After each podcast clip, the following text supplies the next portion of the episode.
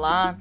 No podcast de hoje falaremos sobre o assunto exigências diante do presente cenário empresarial. Analisando o nosso ambiente atual, identificaremos de forma nítida alterações radicais na característica das operações das empresas, levando-as a demandar urgentemente por reformas no seu comportamento organizacional. Alguns fatores relevantes que provocaram as marcantes mudanças do cenário empresarial atual, a seguir enumerados, permitem-nos identificar a carência por uma nova postura na gestão dos negócios. Letra A: tecnologia. Letra B: competição. Letra C: excesso de oferta. Letra D: a expectativa do cliente.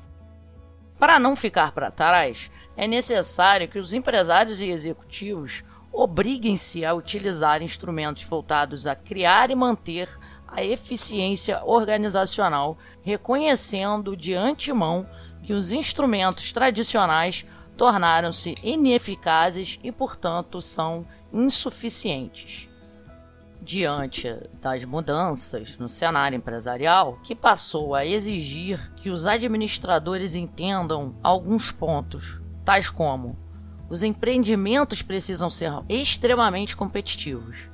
As empresas precisam se conscientizar do permanente nível de exigência do consumidor, assim como o aumento da oferta de produtos e serviços frente à retração da demanda, fato que ainda acirra mais a competição.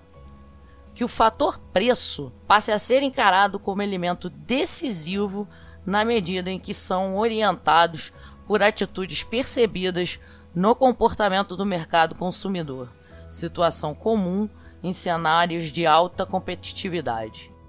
Que se tornou necessário efetivamente conhecer e controlar os custos, tornando a atividade de gestão de custos uma necessidade para a sobrevivência. Que o foco do negócio passou a ser importante estratégia da eficiência dos custos. O dever de casa, portanto, é manter-se antenado com o mercado e suas evoluções, acompanhando seus resultados de forma transparente e objetiva, como forma de adequadamente sustentar seu processo de gestão. Assim, procuram e conseguem produtos ou serviços diferenciáveis que agreguem resultados mantém-se em segmento do mercado que se possa competir favoravelmente, lidera os custos de produção e serviços e administra a carga tributária incidente nas operações. As empresas que agirem assim terão grandes chances de garantir seu lugar no mercado. Todavia, jamais poderão perder de vista que o passado de acerto e grandes vitórias não garantem um futuro de novas vitórias. É exatamente isso que aqueles que convivem com métodos obsoletos de gestão não conseguem enxergar. E isso geralmente custa muito caro. O administrador, portanto, deve procurar absorver a capacidade de produção instalada, agregar valor aos processos e produtos, otimizar a quantidade de recursos financeiros, pessoal e material. Utilizar a tecnologia da informação disponível com maior precisão e qualidade para obter um altíssimo giro operacional. Uma das únicas formas de recuperar a saúde econômico-financeira das empresas é voltar a crescer, treinar e remunerar melhor seus colaboradores. A gestão dos empreendimentos é hoje muito dinâmica. Os resultados do passado não são salvo-condutos para os novos resultados em que um ambiente competitivo e globalizado nos dão. A solução de nossos problemas de gestão depende de organizações e controles eficientes. O mundo empresarial não deixa mais espaço para decisões empíricas como no passado, em que a ausência de informações aparentemente não prejudicava o desempenho dos empreendimentos.